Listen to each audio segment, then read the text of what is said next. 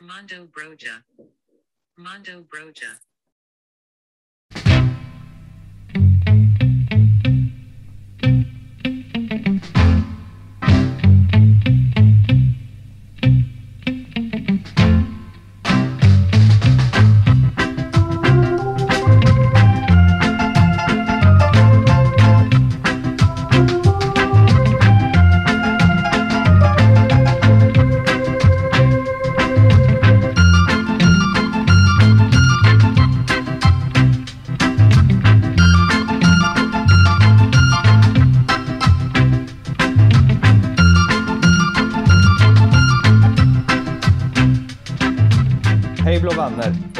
Till ett nytt avsnitt av CSS-podden.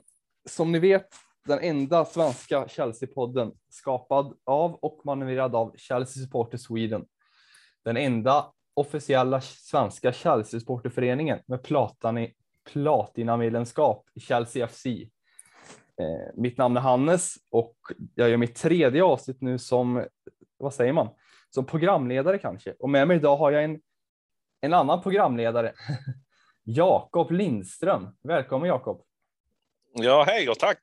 Kul att få vara med på den här sidan av podden för en gångs skull. Eller för andra gången ska väl säga, men ja, kul i alla fall. Allt är bra i Silverstaden. Ja, det är det. Det är så bra som det kan vara. Det är kallt, regnigt och allmänt grått, men man lever. Och gruvan går än eller? Han är väl nedstängd för hundra år sedan, men det kanske finns något. Så att eh, får vi se. Sala kanske blir en sån här stad som Grängesberg och Kopparberg snart, att allting bara dör ut på grund av gruvdriften. Men än så länge lever det. Det blir väl, eh, nu är jag lite osäker, är det Uppland eller Västmanland? Västmanland. Ja, det blir Västmanland slash Fors då kanske. ja. Och med oss i storstan har vi Fredrik Temmes. Välkommen. Tack så mycket. Tack så mycket. Allt är bra i huvudstaden då? Ja, det är bra, även om det är lite mörka moln här hemma hos mig efter de två senaste Chelsea-resultaten. Men eh, nej, annars är det fint, skulle jag säga. Så du tror att vädret eh, hör ihop med Chelseas prestationer alltså? Ja, absolut.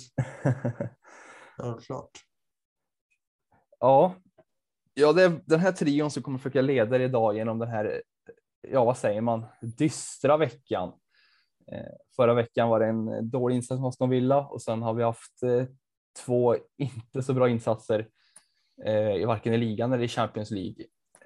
Så det ska vi givetvis ta upp idag. Vi ska också ta en koll på damerna som däremot håller den, den blåa fanan högt med fina insatser i såväl cup som i ligaspel.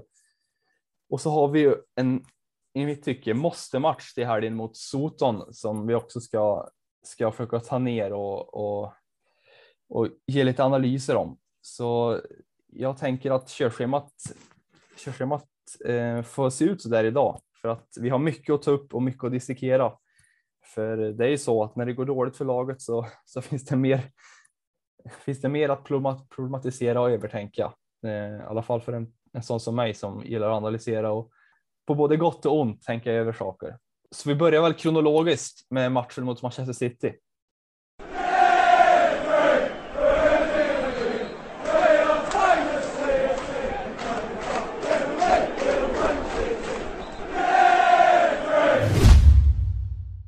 Jakob Lindström.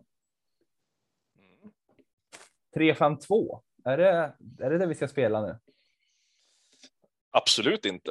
Eh, eller absolut inte ska man inte säga. Det är lätt att vara efterklok så här i efterhand, men eh, när laguppställningen kom så var det inte bara jag som höjde upp ögonbrynen och tänkte vad Tuchel hade ätit till frukost.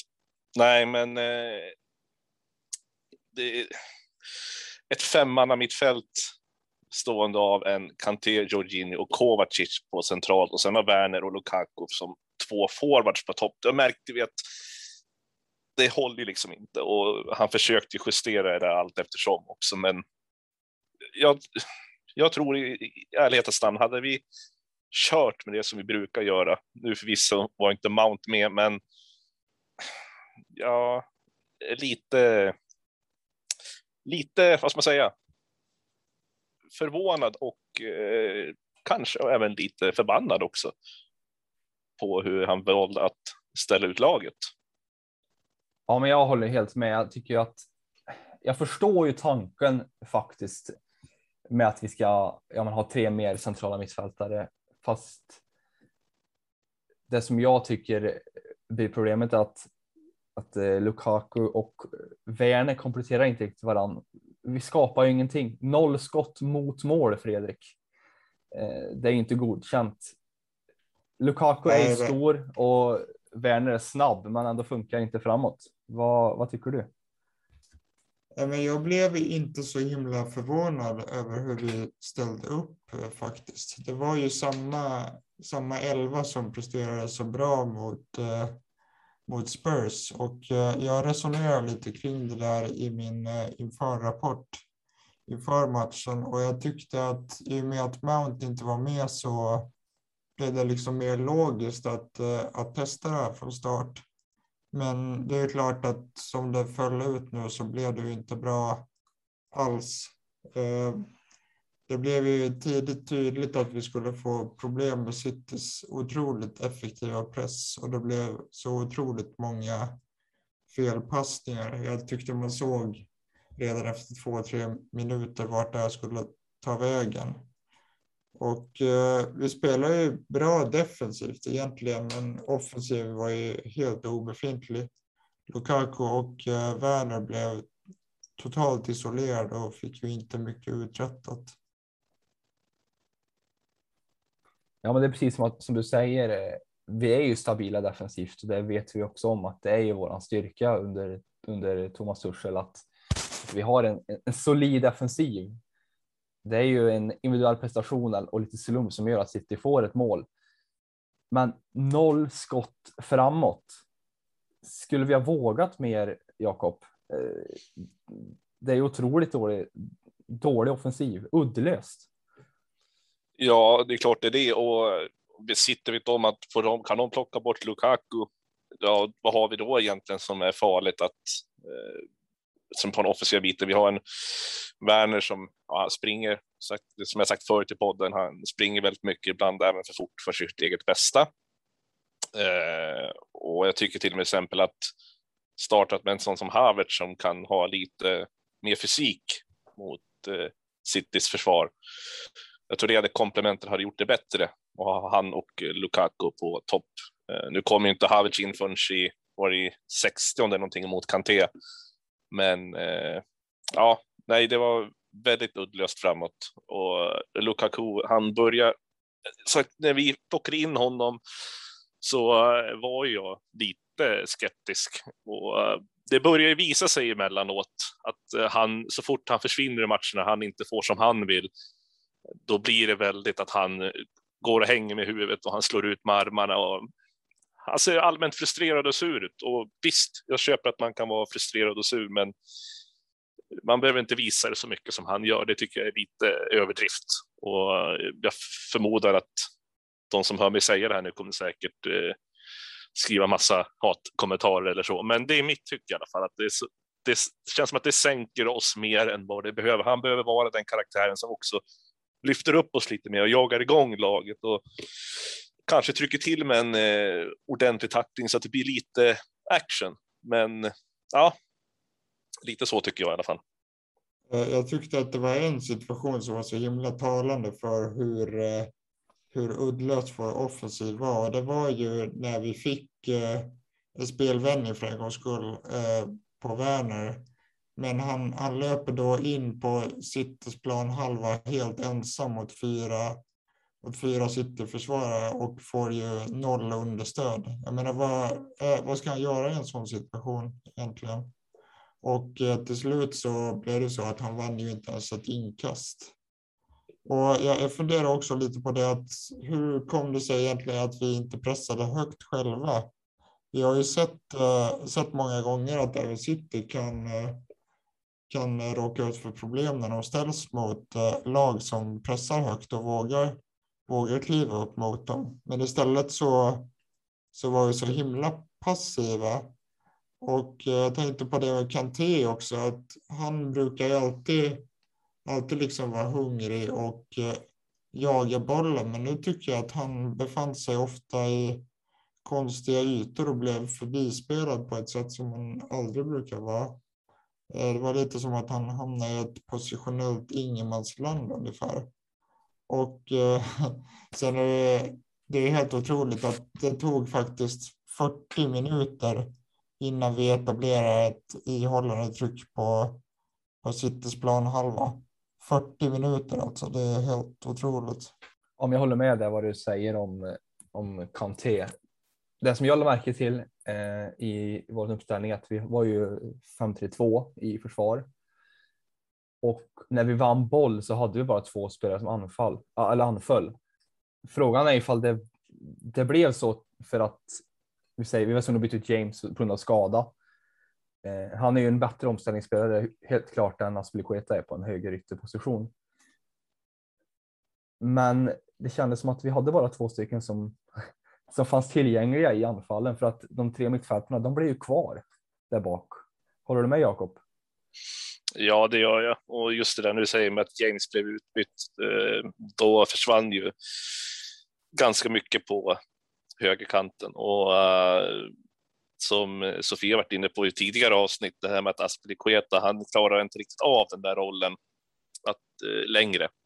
Och springa upp och ner som en gasell för att han blir väldigt trött. Och blir han trött sen och ska försvara mot, eh, ja, men, mot Grealish eller mot eh, Cancelo som även kom in på den där kanten så eh, då blir det väldigt tufft.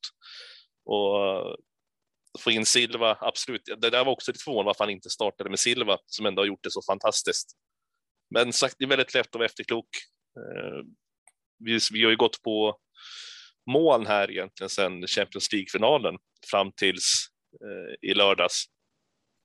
När vi, ja, men sagt som, vi, som du och jag pratade om tidigare, Anders, med att vi kanske, vi behöver nog det här. Jag tror att eh, det går inte att undgå att vi kommer förlora. för att det, det kommer ju hända, men frågan var väl egentligen bara när och hur.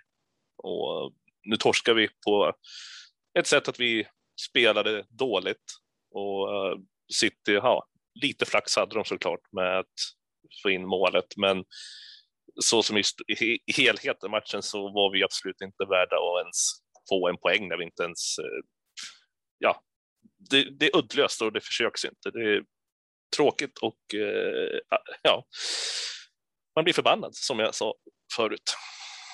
Jag tycker ändå att det var lite märkligt att eh, det tog så lång tid för Tuchel att göra några större förändringar. Alltså det sker ju egentligen först i 60 minuten när Havertz kommer in och vi går tillbaka till vår vanliga eh, formation och genast så såg det ju lite bättre ut. Så jag funderar lite på, på varför, varför förändringen kom så sent. Därför att det som har varit utmärkande för Tuchel är att han är en väldigt proaktiv tränare som, eh, eh som liksom läser matchbilden och agerar innan, innan det går fel. Men eh, jag, nej, jag tycker att eh, bytena kom alldeles för sent och eh, det gällde även Ruben Loftus-Cheek som kom in och var väldigt pigg.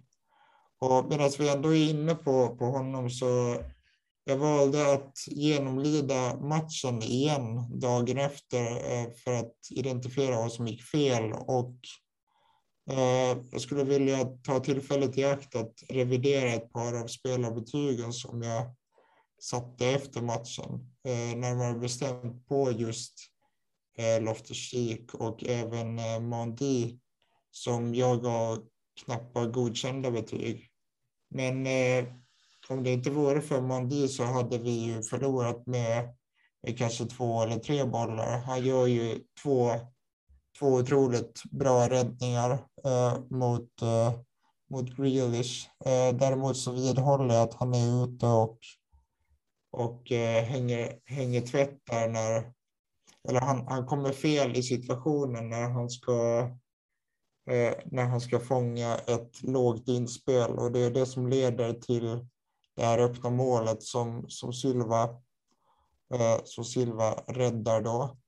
Eh, Men eh, jag tycker att han var riktigt bra och detsamma gäller eh, Loftus-Cheek då som kommer in och visar mod med sina bolltransporter och nej, han liksom visar någonting som eh, nästan ingen annan offensiv spelare gjorde under den matchen. Så jag skulle vilja höja deras betyg till, till bra i alla fall. Jag var definitivt för snål när jag skrev betygen efteråt. Så nu fick jag det sagt. Du var snål och förbannad skulle jag säga. Ja, precis. Det var nog lite i affekt. Ja, jag tror också att jag, jag tror jag hade gett hela laget underkänt efter den där matchen. Det kändes som att matchen aldrig började riktigt eh, i min åsikt. Typ, jag vet inte, det, det var. Det var under all kritik eh, rent, rent offensivt som jag varit inne på tidigare, men eh, konklusionen ändå är väl att City gör en bra match, Jakob. Vi måste ge dem att de kontrollerar det här och stänger det. Diaz och Laporte har ju full koll egentligen, till exempel på våra, våra, våra, om än få anfallsförsök. Ja, men det, det går absolut inte att ta ifrån dem att City är ju det bättre laget och eh, de, de kommer bli tuffa och eh, bortsett från Chelsea så är det ju City. Det, jag tror att det är mellan Chelsea och City det kommer att stå i slutändan om ligatiteln också. Ehm, och de visar ju här att vi, så fort vi, ett lag blir lite passivt och backar hem, då är det svårt att ta sig ur det.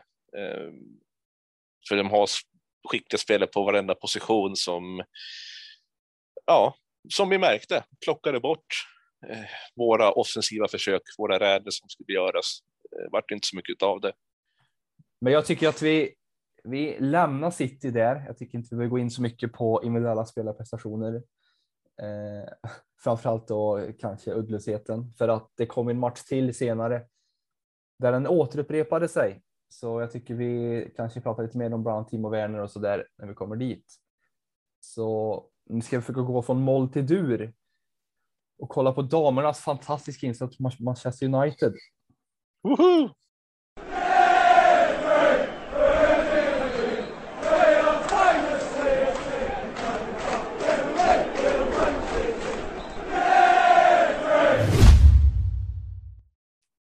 Och där har vi ju eh, en, som jag sa, en fantastisk insats. 6-1 borta. Sam Kerr, Pernilla Harder eh, visar vilka världsstjärnor de är. Och ja, eh, är det damfotbollen man ska börja kolla på nu? Fredrik?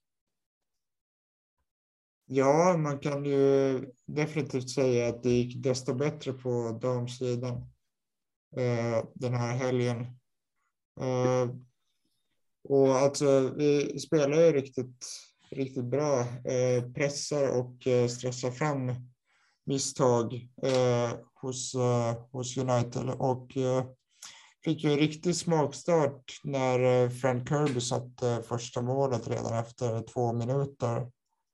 Och eh, sen så utnyttjade Sam Kerr just ett misstag i Uniteds eh, backlinje eh, som ledde upp till det målet eh, när han sen serverar Kirby med ett fint inlägg.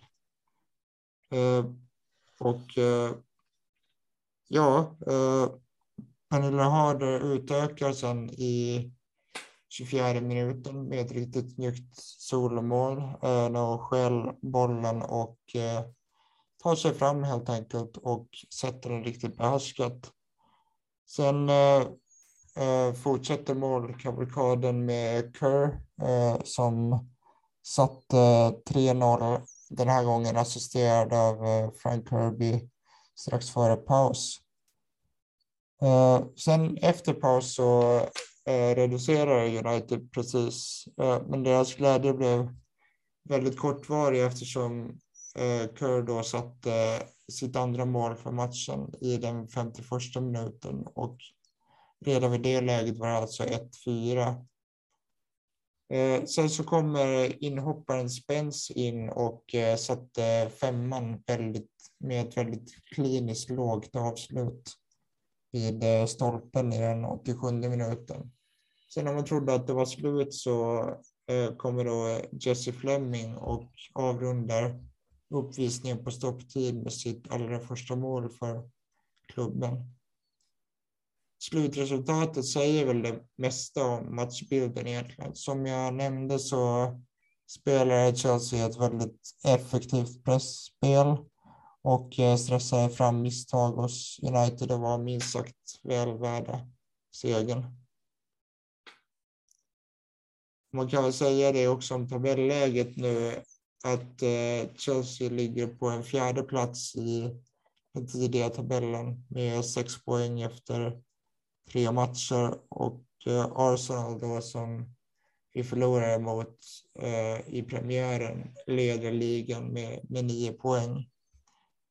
Sen kan man också säga att eh, damerna var minst sagt vassare än herrarna även igår eh, då de gick vidare till eh, semifinal i FA-cupen efter att ha slagit Birmingham med 4-0. Eh, den svenska målvakten Musovic spelade och eh, fick även hålla nollan så det var ju väldigt kul. Eh, Chelsea möter då härnäst Brighton Women på, på lördag och eh, ja, eh, jakten på, på Arsenal eh, fortgår då. Och jag tycker att om ni vill få bättre koll på damlaget så uppmanar jag alla att läsa Sofia Almroths veckosammanfattning som kommer ut varje måndag och är riktigt fin läsning för den som vill hålla koll på damlaget och deras framfart. Ja, det håller jag med om. Det är en riktigt matnyttig och kvalitativ information vi får av, av Sofia varje måndag. Jag tycker att så jag, jag, koll, jag som, som jag sagt tidigare så är att följa damer ganska nytt för mig. Men jag kollade matchen mot United i söndags och jag blev ju, jag blev riktigt imponerad. Det känns ju som att Harder och Kerr hade gjort bättre mot City än Lukaku och Werner, Jakob. Vi kanske borde ta upp dem i herrarna.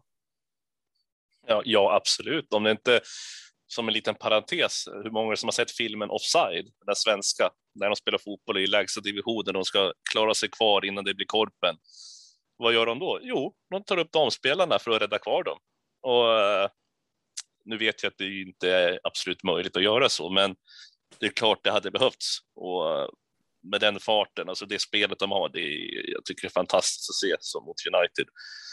Eh, det som eh, är lite också kul i det hela, det jag undrar hur eh, Uniteds vänsterback Hanna Blandell känner sig nu efter att hon lämnade Chelsea här nu i somras och valde just United. Om det var det här hon ville vara med om så ja, då, då fick hon sig det i alla fall. Men eh, för att summera lite grann så att efter torsken i premiären mot Arsenal så har de ju gått som tåget. Eh, vad har de nu? 14 14-1 i målskillnad på tre matcher. Det är ganska bra, måste jag säga. Ja, och det, jag tycker att det är jättekul att, att, att följa det här laget. Inte bara för att det går bra, utan jag tycker att eh, hela damlaget och eh, Chelseas organisation får en extra dimension på något sätt med att vi inkluderar damerna så mycket som vi gör. Och, och sen så det är ju framtida damspelare som växer upp runt om i England och i Sverige. De kommer idolisera spelare som Kerr och, och Pernilla Harder. Liksom. Harder, better, faster, stronger har redan satt sig på Twitter till exempel. Eh, som, som en eh, som en, ja, som, nästan som en slogan för vårt, eh, vårt fantastiska damlag. Så jag tycker ju verkligen att, eh, att vi ska liksom ta vara på det här och, och njuta och, och, och få med på resan när damfotbollen liksom växer. För nu är det, det är en skum parallell, men jag kommer från Värmland. Innebandy är ju nästan till lika stort på både herr och damsidan. Och även fast det är väldigt svårt att nå dit för på fo fotboll och på, framförallt på en global nivå så kommer ju klyftorna i publicitet och, och ja, till sist då ekonomiskt eventuellt att minska. Och jag ser oss som en stor del i den resan. Så jag tycker att, inte en uppmaning men ett tips till alla som lyssnar att ja, men kolla på vårt damlag och liksom och se helheten vad vi bidrar till alla, alla, alla unga tjejer som växer upp runt om i, runt om i ja, både i Sverige men i England och i hela fotbollsvärlden. De får ju får idoler som, som Pia Sundhage och, och Marta bara kunnat drömma om att ha. Mm. En slutparentes bara. eh, innebandy är ingen sport, det är något man tvingas vara med i på idrotten. Ja. Nej, skämt åsido. Det är faktiskt Sveriges tredje största sport, visste du det? ja, men sen är ju Sverige inte ett av världens största länder. Vänta bara. På 30-talet så är det sommar-OS och kolla hela världen på innebandyfinalen. Ja, Ja, Nej, jag brukar faktiskt väldigt- sitta lite ibland. Det är väldigt stora företeelser, alltså främst i, i Sverige och Finland. Så är innebandy väldigt stor faktiskt. Det är som bandy. Ja, det är Ja, kanske inte, så. kanske inte rätt forum för den här diskussionen, men innebandy är inte som bandy. Men vi kanske ska, ska lämna damerna där. Har du något mer att tillägga, Fredrik? Nej, jag tycker att eh, du sammanfattade väldigt bra, Hannes, med eh, utvecklingen som eh, Chelsea som klubb i högsta, högsta grad är delaktig i. Och vi har ju ett väldigt framgångsrikt damlag eh, med även en väldigt fascinerande tränare i Emma Hayes. Så det, det är faktiskt riktigt roligt att följa Chelseas damer och nej, jag skulle, skulle uppmana alla att eh, ja, ge det en chans för det är, det är riktigt roligt faktiskt. Och när vi ändå pratar om den fina eh, damsidan i vår stolta förening så går vi vidare till matchen mot just den gamla damen och det antispektakel som utspelade sig i Turin.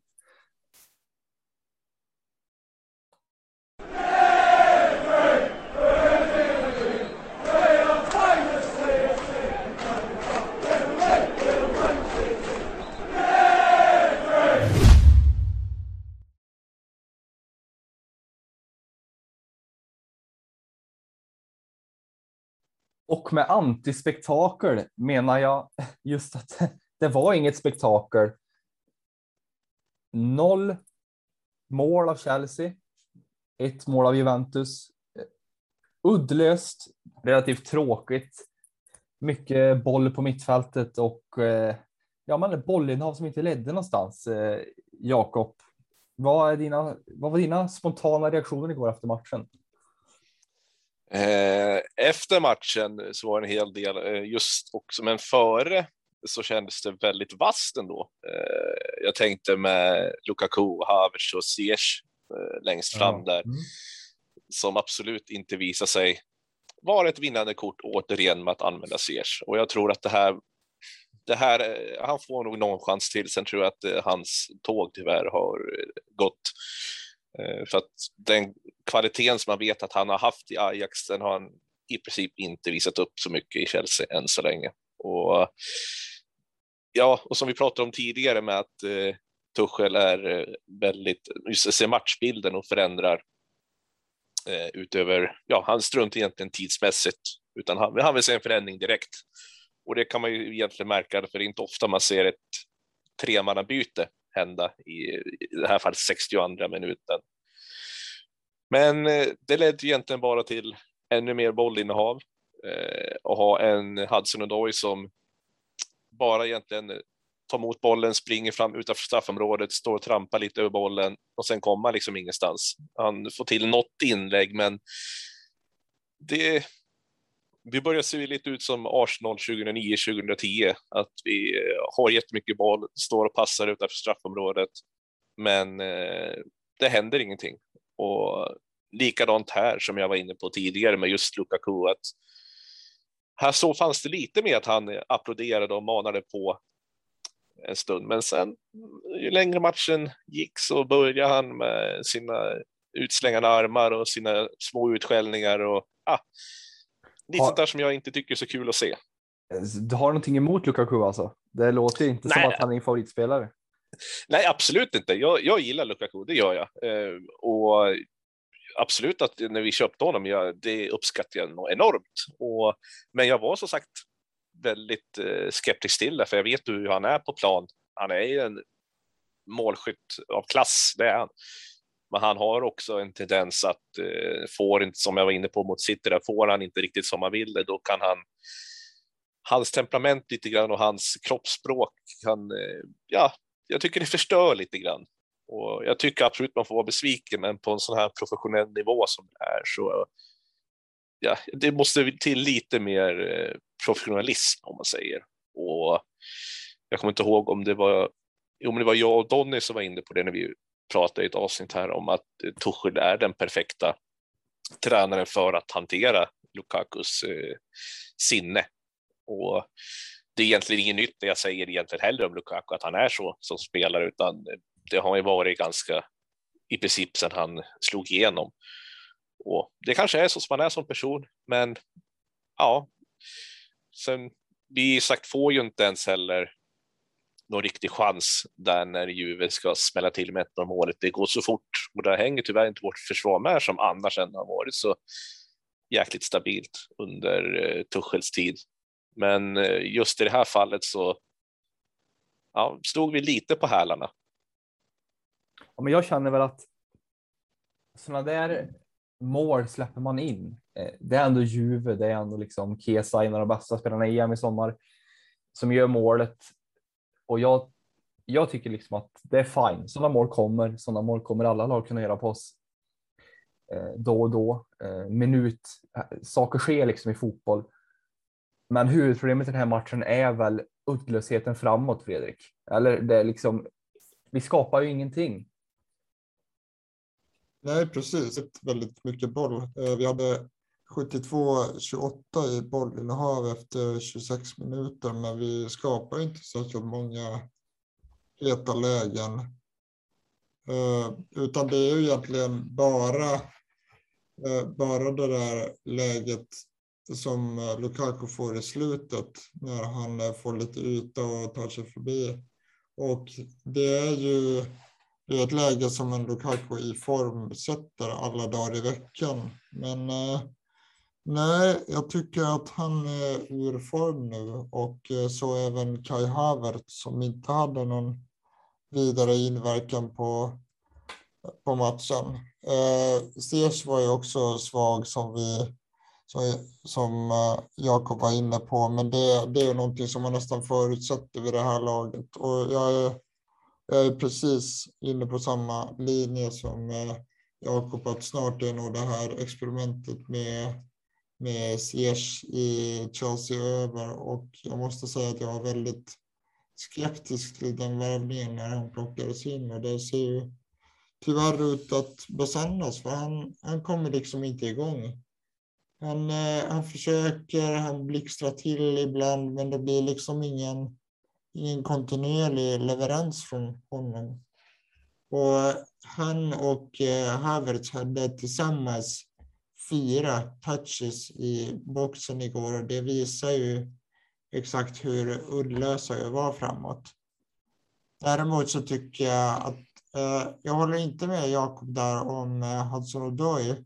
Jag tycker att han stod för ett ganska pikt inhopp faktiskt. Jag tycker att han eh, Visst, han inledde lite svagt och så där och det stör mig fortfarande att han inte vågar utmana som han har gjort tidigare. Men eh, tycker att eh, han tog sig och, eh, och nej, jag tycker att det var, det var en av, en av ljusglimtarna ändå. Sen måste man också nämna Loftus Cheek som som kom in och bidrog med, med energi igen. Så jag skulle, skulle vilja se de två få, få fler chanser. För om man, om man tittar på, på vår eh, besättning av offensiva mittfältare så det är ju egentligen ingen som levererar just nu. Så jag förstår inte varför man inte skulle kunna ge dem en chans här framöver och se hur de presterar när, när de får eh, en start att visa någonting. Eh, sen en sista grej om, om offensiven så Alltså inte en enda gång efter målet så kände jag mig hoppfull om att vi skulle få med oss någonting från den här matchen. Utan jag tänkte när, eh, när Gesa satte målet att nej, vi, vi torskar det här eller får med oss en poäng som bäst. Eh, vi har ju inte många svagheter under Tuchel, men om det är någonting man ska ta upp så är det just det här att vi har otroligt svårt att vända matcher. Faktum är att, eh, eh, jag ska låta er gissa. Vet ni hur många gånger vi har vänt från förlust till seger under Tuchel?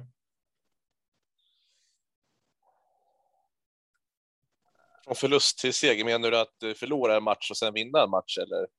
Eh, nej, utan eh, vända från underläge till vinst Ja. i en match. Ingen gång skulle jag säga. Jag har Nej. ingen minne av att vi gör. Ja, jag har inget minne heller, men det kan ju ha hänt. Det har säkert hänt någon gång, någon cupmatch eller så, men jag, jag vet faktiskt inte. Nej, det har hänt just en gång. Ja. Och eh, då hände det faktiskt eh, lite lustigt nog mot eh, Manchester City i, i den där ligamatchen i slutet av förra säsongen. När vi vände. Ja, just det. Men det, det är också enda gången. Så vi, vi är faktiskt riktigt svaga när vi väl hamnar i underläge. Och det är kanske inte så jättekonstigt eftersom vi har ett så pass starkt försvar så att, så att vi, vi inte har upplevt det särskilt ofta. Men jag, jag tycker ändå liksom... Jag, visst, eh, Tuchel gör byten och sådär, men jag skulle ändå vilja att han, eh, han eh, arbetar på en, på en formation som liksom ger lite mer spets och udd. Eh, och någon slags desperation, liksom därför att i det läget så jag har ingenting att, att förlora egentligen. Och en annan grej som jag tyckte var ganska fascinerande var att eh, vi låg under längre mot eh, Juve igår än vad vi gjorde under hela förra Champions League-säsongen. Vilket ju är ganska, ganska otroligt och, och visade hur, hur solida vi var, vi var förra säsongen. Men det här var ju inte bra och eh, vi har alltså haft två skott, eller nej förlåt, eh, vi har haft ett skott på två matcher. Och det är ju två riktigt tunga resultat och eh, nej, det här får inte bli en långvarig svacka. Jag hoppas verkligen inte det. Ja, jag tycker att det lämnar mycket, många trådar att ta tag i där, så jag tycker vi, vi börjar med Ziyech. Jag vet att ni säger att eh, han, att, ja, man har nästan gett upp på honom. Men en sak jag har lagt märke till är att han har ju en bra teknik, han har ju en fin vänsterfot. Men den är inte särskilt funktionabel, Jakob. Håller du med? Liksom att, ja, men till exempel Mason Mount och Kai Havertz har liksom en, en ett flyt i steget och så där. Hakim ska ju ha ytor och så liksom. Hans spelstil passar helt enkelt in. Håller du med? Ja, det gör jag. Eh, för att eh, jag är nästan jag är inne på Fredriks spår där också, för att jag var också skeptisk mot eh, värvningen. Eh, visst att han, det var en bra spelare Ajax, men det går liksom inte att jämföra hur Ajax spelar och hur Chelsea spelar direkt. Utan, men eh, ja, så han behöver ju ytor, men han är ju inte tillräckligt snabb på att uppfatta dem. Och han, alltså han, han, han känns bara för långsam och uh, han tar inte tillräckligt snabba beslut varje gång. Någon gång som sagt har han ju glimmat till och levererat en riktig macka, men eh, ja, jag kan tyvärr inte se att han eh, kommer få så mycket mer chanser. Jag menar, om vi ska bortse från just Ziyech så kan man ju titta nu vi hade, alltså i mitt tycke en lite sämre bänk om man får vara så bortskämd att säga så, eftersom vi saknade både Kanté, Pulisic, James och Mount och vi sätter in Ross Barkley. Eh, jag menar, det är också en spelare som eh, jag inte ens förstår varför han är kvar i klubben. Eh, möjligtvis för en cupmatch eller så, men jag ska inte dra bort från Ziyech-spåret, utan det var bara en sidonotering. Och, men som sagt, Ziyech, nej, jag tror inte han eh, han får nog se sig efter en annan adress i möjligtvis januarifönstret för en utlåning eller en möjlig försäljning. För jag tror främst på en utlåning. Gör det. Han är ju ändå inne i sin, i sin prime. Han är ju 28-29 år och ska ju leverera då. Så jag, Ja. jag tror inte att en utlåning ger särskilt mycket. Nå, någonting som jag tycker är väldigt talande med Ziyech och hans ojämnhet är ju att han är så otroligt ojämn under matcherna också och inte bara från match till match.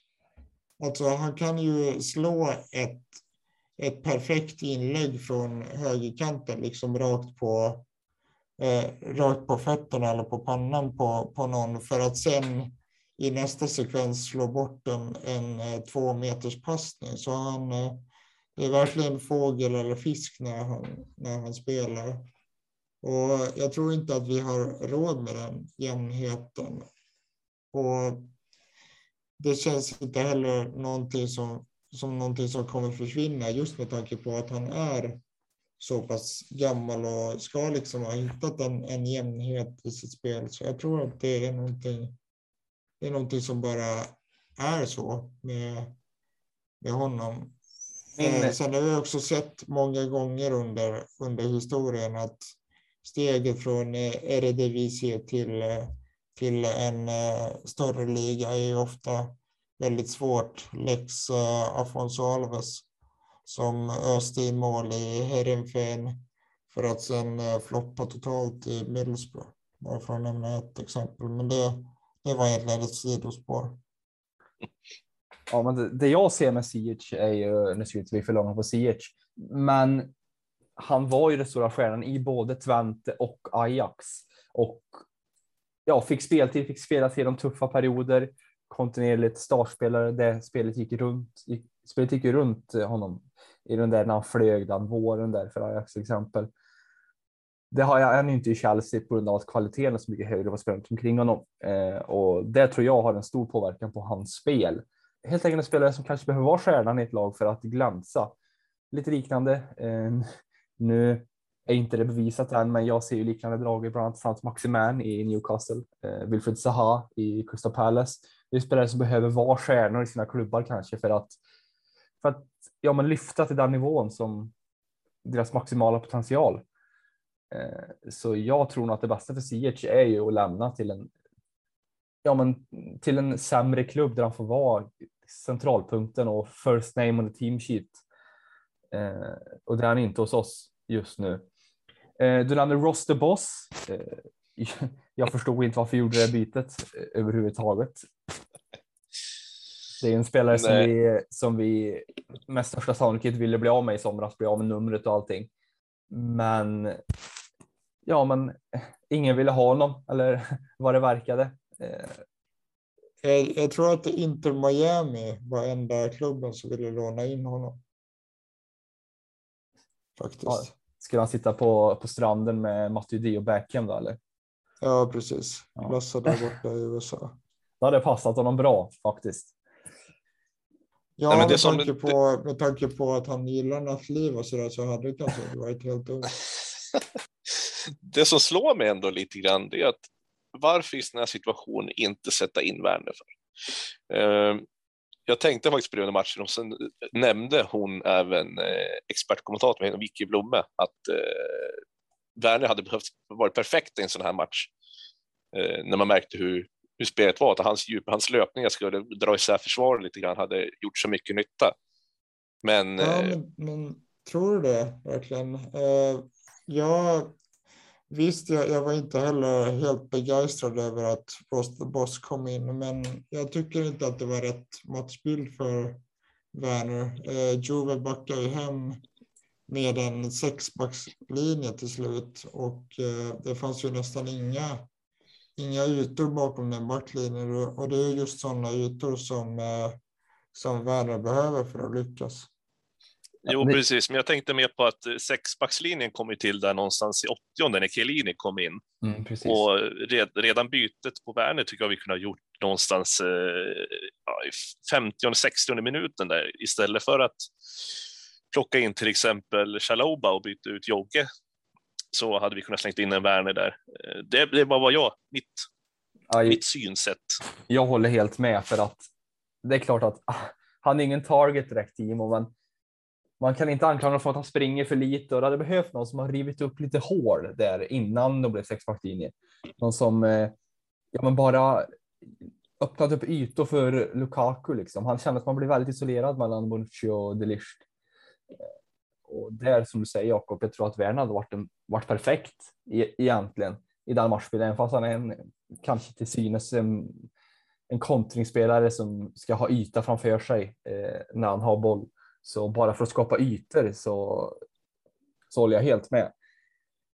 En sak jag la märke, la märke till när i slutet där så hade vi alltså ett offensivt mittfält eller ett mittfält helt enkelt med spelare som spelade i Lorient, Aston Villa och Fulham i fjol, Fredrik. Och vi skulle bryta ner en sexbackslinje i Juventus. Eh, Behövde vi ens göra de där bytena? Eller alltså, Loftus-Cheek gjorde det bra. Jag tycker att han, han imponerar ju, men. Men sen, vad, vad tycker du? Visst, jag, jag tycker att, att det var lite märkligt att eh, byta in eh, Chaloba och eh, Ross Barkley eh, i, i matchbilden som det såg ut när vi jagade ett mål. Men eh, jag tycker samtidigt att vi ska inte hänga upp oss allt för mycket på deras klubbadresser förra säsongen, för man ser ju man ser vilken förvandling tidigare bänkspelare har, har genomgått eh, under, under Tuchel. Eh, jag menar om man tittar på på Rydiger till exempel som var helt oduglig under Lampard i stora, stora stycken för att nu vara en av världens bästa försvarsspelare. Så det, det är lite därför jag ändå blir hoppfull av att se Ruben Loftus-Cheek så Jag tror faktiskt att, eh, att Tuchel kan, eh, kan dra en kanin ur hatten när det gäller honom också faktiskt. Så jag tycker att han, eh, han förtjänar en, en chans. Men visst, som sagt, bytena på, på Chaloba och eh, Eh, Ross Barkley förstod jag inte riktigt som det, som det föll sig. Eh, Chaloba är en jättebra spelare och ser väldigt lovande ut, men jag är inte helt övertygad om att han är rätt spelare att slänga in när vi jagar ett mål eh, i ett stormöte i Champions League. Så får jag flika in bara att jag måste få ge kritik. Jag brukar vara väldigt dålig på att kommentera just domarinsatser, men han eh, Jesus Gil Manzano som var huvuddomare. Eh, jag tycker han eh, i andra halvlek, första halvlek helt okej, okay, inga konstigheter, men sen började jag veta fasiken vad som hände med honom. För att det var flera lägen där man tyckte att han skulle ha blåst av, men det hände liksom ingenting. Och så fort det blir en liten knuff på en Juve-spelare, då, då var det liksom frispark och sen har jag även tittat på den här situationen när Havertz driver in bollen i straffområdet för, på, på Juventus sida. Givetvis att eh, han blir ju alltså fälld. Han, de, vad ska man säga, nu kommer jag inte ihåg om det var Delict eller Sandro som eh, plockade Havertz. Jag tror det var Delict. Men man ser ju klart och tydligt på reprisen att innanför straffområdet, ja men då sätter han ju fram benen och fäller krokben för Havertz, eller typ låser fast hans ben. Och det var även en protest på hans, men den kan kännas lite ja, den, sådär. Ja, jag tycker inte det var hans. Men straffsituationen på Havertz däremot, den. Det är ju lite lurigt för att han hade ju inte kommit igenom ändå, för han var inte fri. Men det är ju straffområdet, så det kan mycket väl ha varit straff. Ja, jag menar, det är ju fortfarande en. Det är inte, han går inte på bollen, han träffar inte bollen överhuvudtaget där, utan han klipper ju bara Havertz. Och hade det hänt ute på plan, det hade ju varit en frispark. Så varför har han inte då egentligen VAR-checkat den där och dömt en straff? Ja, Man ska inte gräva ner sig i det, absolut inte. Men... Det, det, kan ju vara så enkelt som att den här domaren hade ett kontrakt med Super League och sen så var lite sura på Chelsea. Man vet ju aldrig. ja, jo, så kan det också vara. Kanske och sen ska jag även till, tillägga ja. det här med deras eh, Chelseas avslut, att utanför straffområdet, hur många gånger skjuter vi? Typ ingen. Rydiger är den som klappade på någon gång som tog på försvararen där, men just skott utanför boxen, det händer så sällan. Och ändå så ska de posta videos på deras Facebook-sida när de skriver liksom till exempel att någon spelare har skjutit något snyggt avslut, långskott och så vidare. Men ja, om ni gör det på träning, gör det också gärna på plan. Uh, nu ska jag inte nu ska jag vara tyst ett tag, för nu har jag varit kritisk och lite, ja, men... lätt, låter lite arg här. Jag håller med. Jag får med att vi hade 16 skott varav sju blev eh, blockerade. Eh, men angående de här straffsituationerna, jag, jag tycker faktiskt att det är hans. Eh, bollen tar ju klart och tydligt på armen och, och ändrar i riktning. Så jag förstår faktiskt inte hur, hur han resonerar i den här situationen. Eh, Och för sig, och handen är ju onaturligt läge också. Så att... Ja, precis. Alltså, armen flyger ju upp där. Sen när det gäller Havertz eh, och den situationen, visst, eh, man kan blåsa där, men man kan också inte blåsa. Jag menar, det där är sådana straffar som ibland ges och ibland inte, så det, det är lite 50-50, även om jag håller med om att det gott och väl hade kunnat bli straff där. Men helt oavsett så jag tycker inte vi ska eh, hänga upp oss allt för mycket på det därför att till syvende och sist så är vi ju återigen alldeles för svaga framåt och det här är någonting som, eh, som Tuchel måste fundera på hur de ska lösa därför att det här ser, ser ju Eh. inte bra ut. Och tar man, tar man det på ett vidare perspektiv så vi har ju vi har i, i mitt tycke liksom bara närmat oss någon slags maxprestation i två halvlekar den här säsongen. Och det är, det är andra halvleken mot eh, Liverpool där vi försvarar oss helt sagolikt och andra halvleken mot eh, Spurs där vi massakrerar dem. Men i övrigt så har vi ju har vi ju fått med oss poängen även fast vi spelat hyfsat dåligt och haft, haft god hjälp av eh, Lukaku som nu har hamnat ur form. Men eh, vi, vi ska inte sitta här och analysera hela säsongen. Det var bara någonting som, som jag kom att tänka på nu. Nej, men det ligger någonstans i styrkan hos ett, lag som ska vinna titlar. Det är väl att, att vinna matcher när man även är dåliga. Och jag tycker att eh, den slutspelaren Sunne Tursel är att vi är ju bäst när det gäller, förutom då mot Leicester kanske. Eh, och uppenbarligen kanske det inte var nog viktigt eller det var nog, vad säger man, nog engagerat inför den här matchen. Men det är ju två matcher nu på rad som har varit offensivt under all kritik. Jag tycker ändå defensiven är okej mot City och igår så det var ju nästan ingen defensiv att tala om. Eh, de kom igenom en gång och sånt händer i fotboll. Men det finns ju en gemensam, en gemensam faktor i båda de här matcherna. Och det är världens bästa 99 som fattas på mittfältet, Jakob. Hur viktig Mm. är han egentligen, Mount? Det är klart, eh, är Mount på spelhumör då är han ju eh, oersättlig. Och eh, jag tror det här nu är ett läge där han tyvärr har fått skona lite grann för, eller skona, han har fått, han har fått syna lite grann för hans aktiva spel som han har haft sen egentligen Lampard tog över. Eh, Jag får hoppas att den här skadan som han dragit åt sig inte blir någon långvarig, utan eh, de var inne på att det skulle vara en förslitningsskada. Och med all rätt, han har ju spelat småskadad tidigare. Han spelade nu senast mot eh, Villa och då skulle han ju, där han även la en straff. Men då har ju Torshäll till och med gått ut och sagt att han kanske inte skulle ha spelat Mount den matchen. Vilket blir lite oroväckande att höra. Men eh, så givetvis hoppa på en snabb återkomst av honom, men jag tror han behöver den här vilan nu. Eh, för Han har spelat så himla mycket, både under sommarens EM också. Så att eh, det bästa nu är att låta han få vila upp sig och verkligen eh, ta tid på träning och komma tillbaka ordentligt istället för att stressa in honom på plan. Men sagt, har vi han på plan och han är i eh, god vigör så är han, eh, han, är, han är en av våra bästa spelare upp, eh, som uppspelsspelare och även ja, på topp kan jag säga. Nu när inte Lukaku presterar så jättebra. Jag, jag håller, håller helt med om det, för alltså ju fortare han kan vara tillbaka, desto bättre. Eh, Det vore verkligen guld värt, för ingen offensiv spelare i vårt lag pressar lika bra som honom och han är dessutom vår bästa länkspelare mellan mittfältet och anfallet i mitt tycke och det är just den, den pusselbiten som har saknats nu.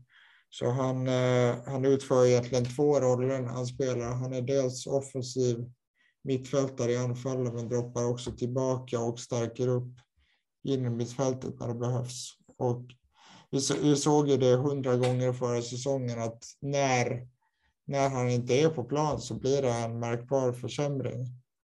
Så det, det, är ju, det är ju någonting med det där. Men eh, det är också rätt i det du säger Jakob, att någon gång så måste, måste han vila. Han spelar ju i princip 90 varenda match både för klubb och landslag och han har ju blivit uttagen av eh, Gareth eh, Southgate för England här så jag tror, skulle väl tro att han spelar 90 där också lik förbannat. Men eh, nej, vi, vi behöver honom tillbaka, helt klart. Ja, om det tycker jag vi känner oss nöjda ändå med den här, den här eh, veckan. Vi får försöka blicka framåt. jag har en liten, ja, en liten hint bara om, om Champions League ytterligare. Kör, kör men det här, på, det här, ja, eh, men eh, jag ser om kommer ni ihåg när jag pratade om, eh, jag, ser, jag tror det var avsnitt jag gjorde med det tror jag första avsnittet som vi gjorde med, nej, inte var första. Det var första avsnittet jag gjorde med dig Fredrik, med dig och Linus tror jag. När vi pratade om eh, CL-lottningen. Eh, kommer du ihåg då att eh, jag nämnde FC Sheriff Tiraspol? Att man skulle spela på dem? Ja. Och vilka är det som leder deras grupp nu då? Ja, Jo, det, det, Det är Tiraspol. De. Vann mot Real Madrid med 2-1. De leder alltså gruppen över Real Madrid, Inter och Shakhtar Donetsk. Så att nu har ju oddsen sjunkit på dem kan jag ju säga. Det är en ny sheriff i stan. Så att, det, det var min snabba punkt bara. Sovjetiska oljepengar och, och ihop, ett hopkok av nationaliteter. Fina sheriff Tiraspol. Ja, vi lämnar Champions League där. Eh, det kommer säkert fler analyser senare. Eh, när det dags för dubbelmöte mot Malmö, bland annat det som så efterlängtade Chelsea-matchen på svensk mark.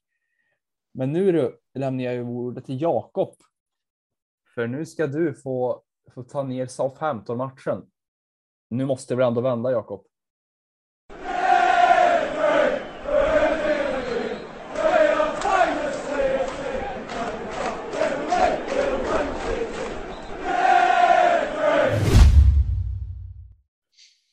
Ja, och förhoppningsvis så kommer det göra det. Eller jag tror det kommer göra det. Problemet är bara att vi har vi har inte vunnit mot Southampton sedan eh, den 6 oktober 2019. Då vann vi med 4-1 borta.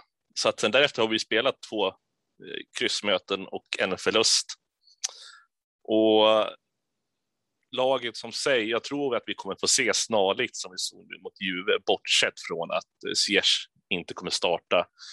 Eh, och Mount tror jag inte kommer vara spelklar. Jag har försökt kolla upp det här nu under tiden vi har spelat in också, om det finns någon ny info om just Mount, men jag tror inte att det ska stressas tillbaka med honom, utan Werner kommer nog ta den platsen. Och sen hoppas jag att vi får se en Loftus Cheek från start. Det skulle vara riktigt kul. Han har gjort det så fruktansvärt bra nu också. Eh, egentligen inte så mycket mer med laget, men eh, Southamptons sida, de har väl inte gått, äh, de har inte gått så jättebra. De har kryssat mot City. Det är väl största bedriften de har lyckats med hittills. Och de är, det är ett opålitligt lag för att man vet liksom inte riktigt eh, vilket spelhumör de är på, eller vilken dag de har. Eh, men har till exempel Prowse en bra dag, då är han styrande på mittfältet och han, Eh, han har fina fötter att slå bollar med. Och likadant att ha en Che Adams och han är i topptrim. Likadant där, då, då kan försvaret få någonting att bita i. Det de blir av med nu dock, det är ju våran utlåning Armando Brocha då. Eh, så att han kommer ju givetvis inte få spela mot oss. Eh, så att jag tror ju att givetvis på att det är en seger. Eh, något annat ska inte finnas om man tittar till Eh, ja, matcher, tidigare matcher och tabelläget. Men eh, ja, Southampton har gjort det förut och det kan ju vara så att de gör det nu igen. Ska tilläggas också att Bednarek, mittbacken, han är ju för mig en, det är en bjässe. Alltså jag, jag har gillat honom väldigt länge och hade velat sett han faktiskt i Chelsea, men ja, det, det är mitt tycke i alla fall. Så att, men jag tror en eh, vinst med 3-0 varav Timo Werner får i alla fall göra ett mål. Det är det tipset jag har.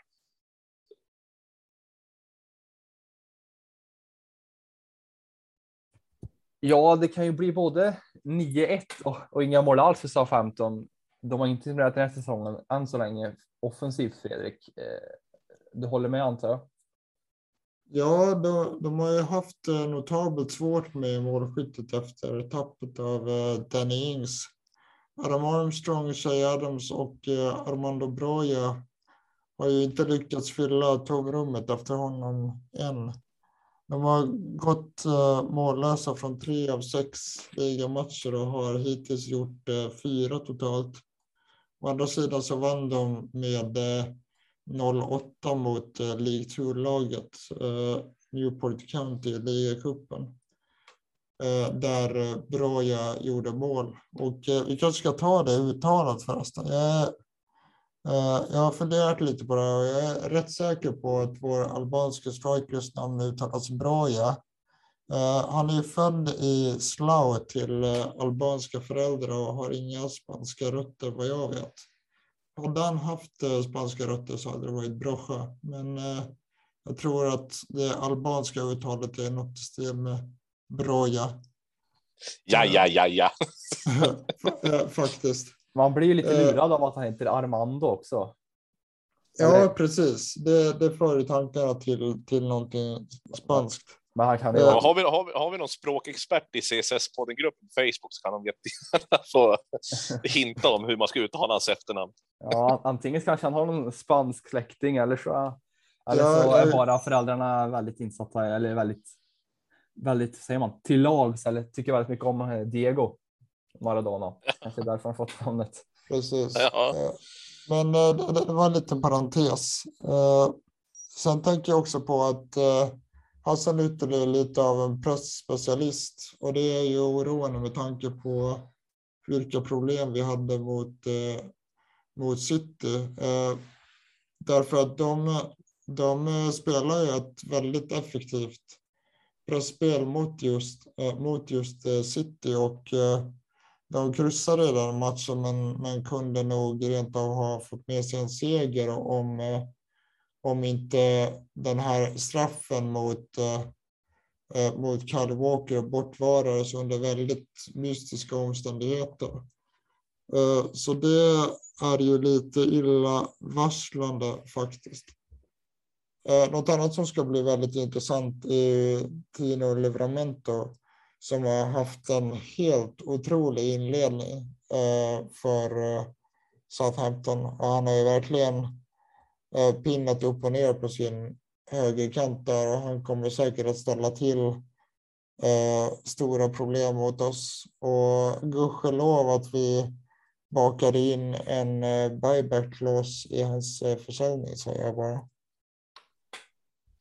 Jag har verkligen imponerat eh, Livramento. Eh, förra säsongen var egentligen Kyle Walker Peters den bästa spelaren, nästan efter Ings, kanske i Southampton. Men nu kommer den här Chelsea-talangen, Academy Player of the Year var han väl förra säsongen, eh, och bara tar den platsen och spelar liksom. Han är vad säger man, orädd och, och frejdigt, Jakob. Men det är väl ändå någonting vi ska kunna kontrollera, va? Och, Ja, eh, för att som sagt som Fredrik varit inne på det här med att de gör sagt, de är inte så effektiva framåt, men eh, Southampton, de kan. Det är, sagt, det är ett sånt lag som man inte riktigt vet vad man har, även fast de har det läget de ligger i med tabellen. Och, så de kan ju få något riktigt eh, tuppjuck där, att de eh, smäller oss på nosen ordentligt nu när de vet att vi kommer från eh, två torskar. Eh, vi är lite försvagade vilket jag å andra sidan tycker att det här borde nu stärka oss, att vi får en lite på pappret enklare match och kunna få tillbaka lite självkänsla och lite vinnarkänsla igen.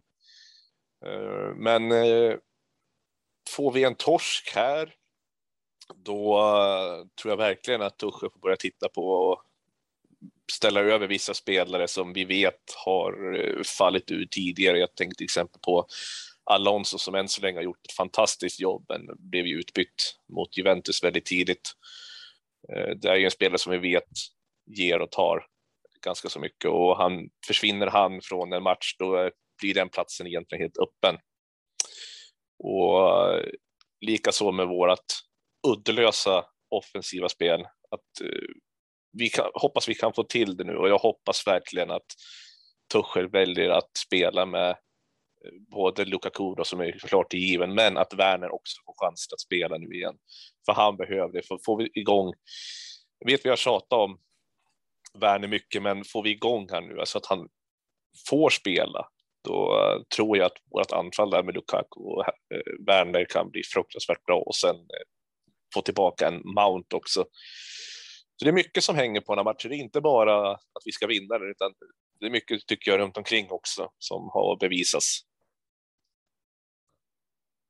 Ja, men hur tycker ni ska ställa upp då? Eh, om man kollar på Southampton så lär det ju vara liksom. Det lär vara Salisu i mittback, men de har ju inte med Benarik som du nämner. Westergaard har ju lämnat.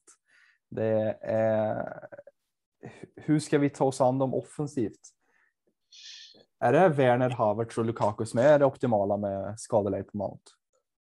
Ja, jag tycker faktiskt det. Eh, sen även på man säger, centrala mittfält som Kanté kommer inte heller vara med. Han sitter i karantän efter att blivit drabbad av covid. Så eh, jag skulle egentligen se att vi får antingen vila Jogge eller Kovacic, helst eh, Kovacic i det här läget. Och sen spela med Loftus-Cheek och eh, Jogge, tycker jag, på mitten. Det hade varit jättekul att se. Uh, och sen får vi se om Reece James är tillbaka. Det är inte heller helt säkert. Och, så att, å andra sidan kanske det blir helt eh, omvänt att han får tänka om på en helt annan formation. Men då ska de ju vara införstådda med hur de ska göra också så att det inte blir som mot City, att han får göra något drag i mitten av matchen och det blir liksom inte bättre. Utan, men jag tror Tuchel har koll på det här nu. Eh, Eller hoppas jag i alla fall. Jag ser ju gärna Hudson och Doy till höger i alla fall och Chilwell till vänster. Håller du med Fredrik att eh, det, det är de två wingbacks som vi ska ha vid om James inte är tillgänglig då vill säga? Ja, men jag skulle eh, vilja se Hudson Odoi i hans bästa position som ju är till vänster i eh, tremannaanfallet. Och som jag var inne på så jag tycker att det kan nog vara, vara läge nu ändå därför att våra offensiva mittfältare har ju, har ju inte visat någonting på sistone. Så jag tycker gott att vi kan, vi kan prova honom där. Men med det sagt så tror jag inte att det kommer hända utan eh, jag tror jag tror precis som du att eh, han kommer spelas som höger wingback och det börjar bli dags att, att eh, få igång Chilwell nu när, eh, när Alonsos form har dippat och han har blivit sitt normala jag igen vad det verkar. Så jag håller med om, om i alla fall det valet. Och precis som Jakob var inne på så vill jag också se Loftus-Cheek eh, ges en, en chans från start. För han, han har varit, han har varit en, av, en av de få spelarna i de två senaste matcherna här som, eller tre senaste matcherna egentligen. Han var ju väldigt bra i ligacupen också. Eh, så nej, han har varit en, en, av de, en av de få spelare som, som gjort ett bra intryck. Så han eh, förtjänar också en start, tycker jag. Gällande ny formation så jag håller med om det, men jag tror inte att det kommer i den här matchen, utan jag tror att eh, Torshäll kommer testa en ny formation i typ ligacupen där vi där vi för övrigt möter Southampton igen. Eh, Werner kan jag faktiskt se starta annars. Det här är en match som borde passa honom med tanke på att Southampton inte bara pressar väldigt högt utan de står ju högt med sin backlinje också så det kan finnas ytor för eh, Timo här. Jag tycker att det är intressant det ni säger om ett formationsbyte. Jag har inte funderat i de här banorna och nu menar jag, nu antar jag också att ni menar en större rockad än att, att flytta ner en offensiv mittfältare och köra 3-5-2 istället för 3-4-3. Mm. Men Jakob, det är ju det optimala läget nu. Vi har ju inte egentligen ett, ett, ett topplag förrän den 20 november då Leicester kommer på, då vi möter Leicester. Det är ju det är en bra bit till dess. Däremellan så är det ju, ja vad är det, Malmö gånger två och en rad lätta matcher i ligan. Eller lätta matcher. Brentford har börjat bra, men Southampton, Brentford, Norwich i ligan. Är det optimala läget nu och, och fila på en alternativ formation om inte annat? Ja, men det är lite som det som Fredrik är inne på också. Jag tror att ligamatcherna är nog ganska så uh, säkra på den här formation som vi är vana med att se och likaså även mot uh, Malmö.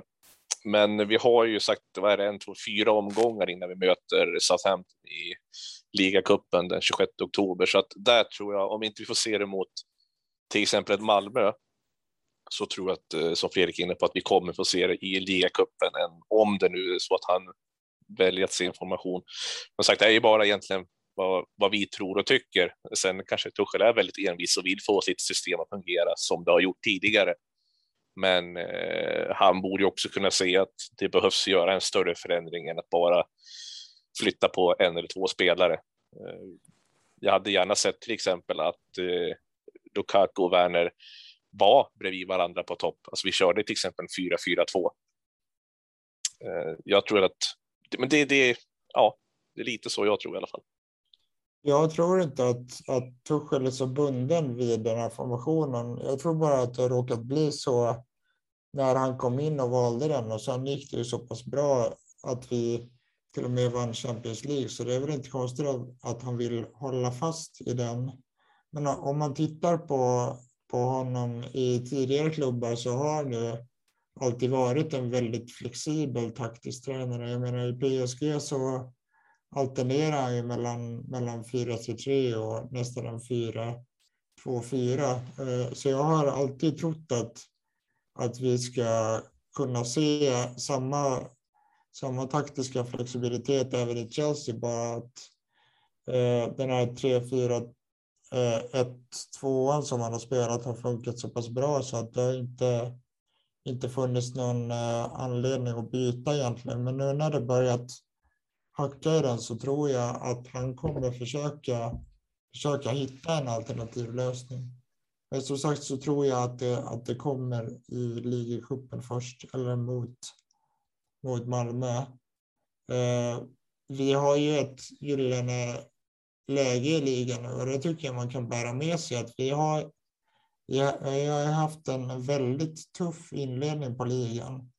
Och nu, har vi, nu är vi liksom genom den perioden och precis som du redogjorde för Hannes nyligen så vi har ju, vi har ju liksom eh, högst vinnbara matcher ända fram till 20 november. Sen tror jag i och för sig att, att Brentford kan kanske ställa till med lite, lite problem mot oss. De har gjort det väldigt bra mot både mot både Arsenal och Liverpool. Eh, så de ska man nog inte räkna bort. Men i övrigt så, så har vi ett, ett riktigt bra läge att kanske göra ett litet ryck i ligan nu.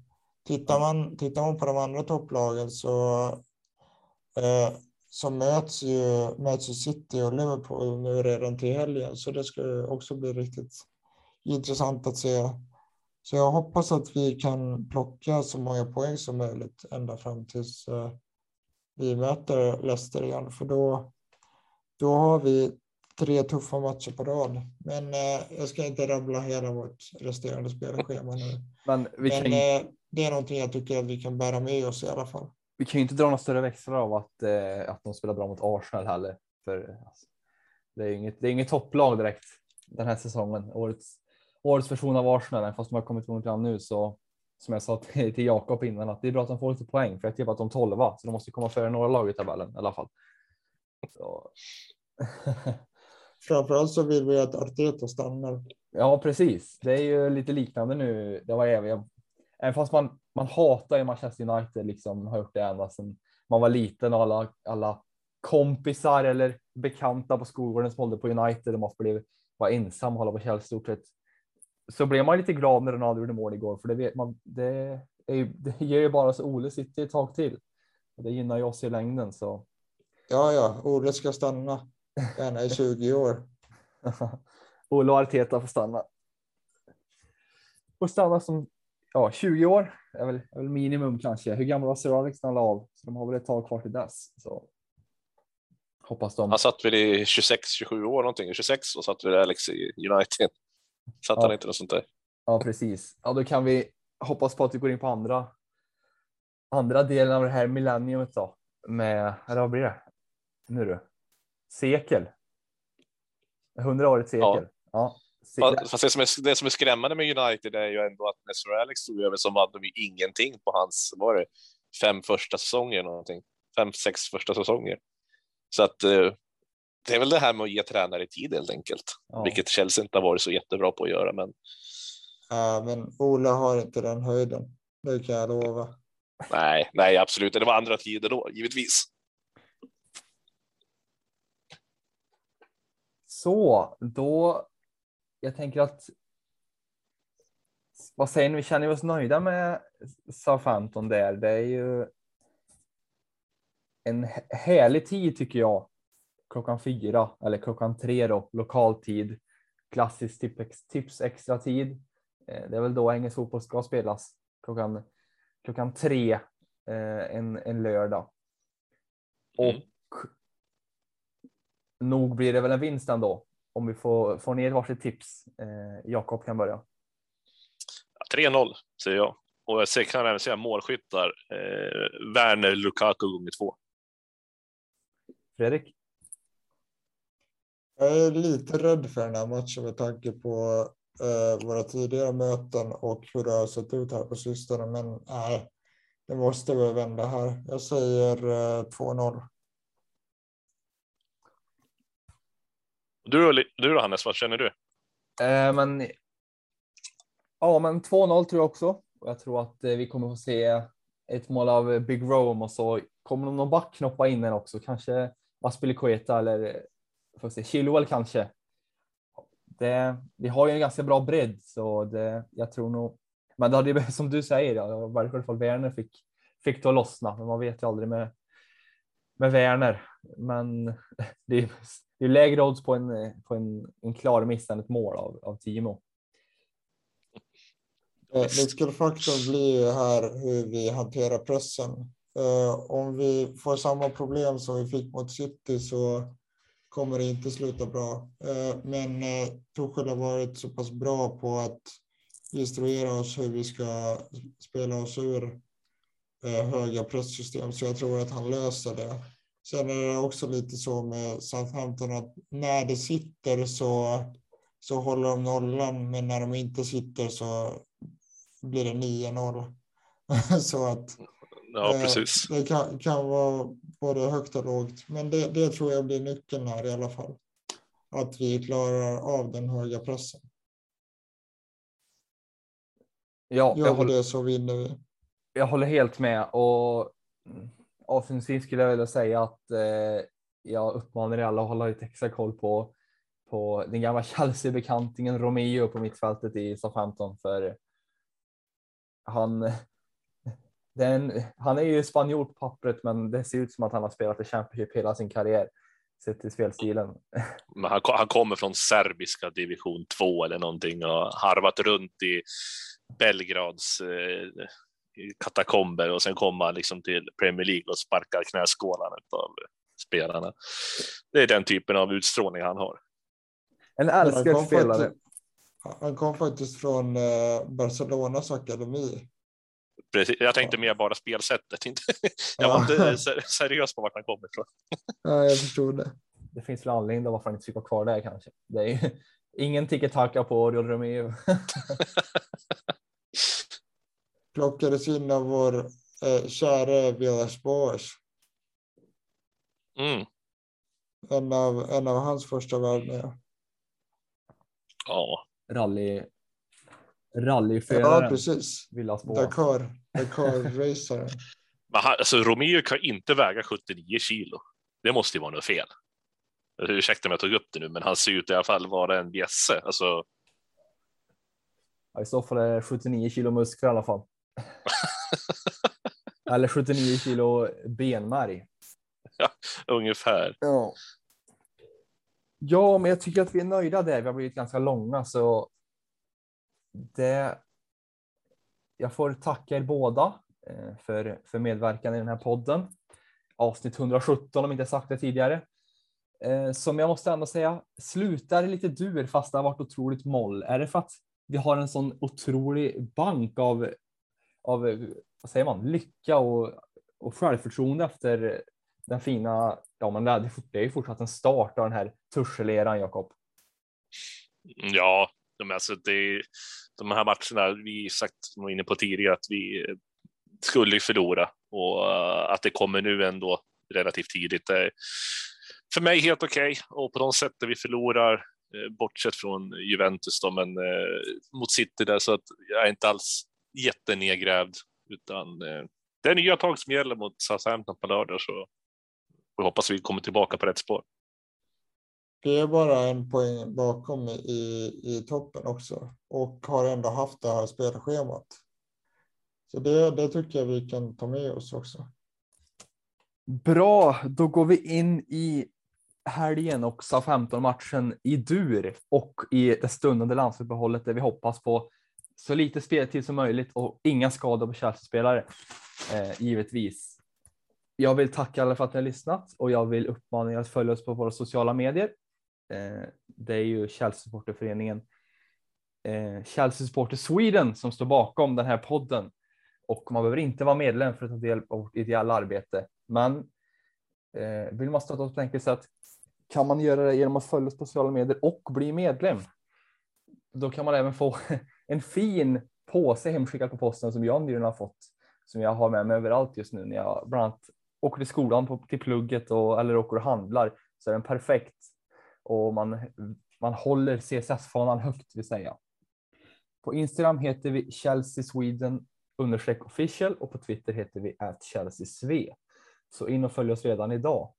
Jag heter bergenför99 på Twitter och så tänkte jag att ni kan få berätta själva vad ni heter på, på era respektive Twitter. Fredrik, vad heter du? Jag heter rätt och slätt Fredrik Temmes. Och Jakob? Jag heter rätt och slätt ingenting för jag har fortfarande inte skaffat Twitter. du har inte skaffat Twitter än alltså? Nej. Nej. Nej, det är väl ändå dags nu, va? Eller? Ja, jag är sen på den bollen, jag vet, men eh, jag var, jag var väldigt tidig med Facebook och sånt där när det liksom kom där runt 2007-2008 och fattade inte hur det funkade och jag känner att jag kommer hamna i samma sits med Twitter. Jag fattar inte hur det funkar. Jag blir länkad till Twitter på massa olika saker, men jag, jag fattar inte. Jag blir galen. Du klarar det kanske bra ändå. Ja, ja. Jag rekommenderar också ett besök på vår hemsida på Svenska fans eh, som är www.svenskafans.com England Chelsea där man kan läsa fantastiska artiklar, matchrapporter och kröniker och annan allmän info om supporterklubben. Eh, ja, till exempel då Sofias fina eh, kröniker på, på måndagar om, om, om det aktuella läget i damernas trupp och lite summering om vad som har hänt där den senaste veckan. Eh, så rekommenderar jag också att bli medlem i vår CSS-podden-grupp på Facebook Eh, Eh, där vi vid varje match har en matchtråd där, vi, där det diskuteras flitigt om hur utfallet kommer bli. Och både högt och lågt och innehållsfattigt eller rent reaktionsmässiga eh, analyser om vad som händer i matchen och byten och så vidare. Och jag vill tacka för din medverkan Jakob. En en fin insats från Silverstaden som bisittare den här gången. Hur kändes det? Ja, tack själv. Det var jättekul att få vara med på den här sidan av mikrofonen. Eh, jo, men det är klart, man är ju van att eh, prata väldigt mycket och eh, sitta tyst när eh, två andra, liksom en ska hosta och en andra ska prata. Det, det är svårt ibland, ibland vill man liksom hugga in, men man får bita sig i läppen så att, eh, nej men det är kul. Det är, så är det alltid kul att prata Chelsea med likasinnade så att eh, det, det gör vi om. Vi lär oss, eller hur? Ja, ja för tusan. Och tack också till, till storstadsbon Fredrik för, ett, för en fin insats och, och, och härliga analyser. Tusen tack själva. Det var riktigt skoj som alltid. Och ett sista tack till dig som lyssnat. Eh, vill du så får gärna kommentera i CSS-podden-gruppen på Facebook för att diskutera avsnittet. Skicka en hälsning eller bara skriva något peppande. Eh, var snälla mot varandra där ute och så vill jag bara gå in i helgen i det här, det här ändå glädjefyllda avslutet på den här veckan eh, med att säga harder, faster, better, stronger. Up the shells.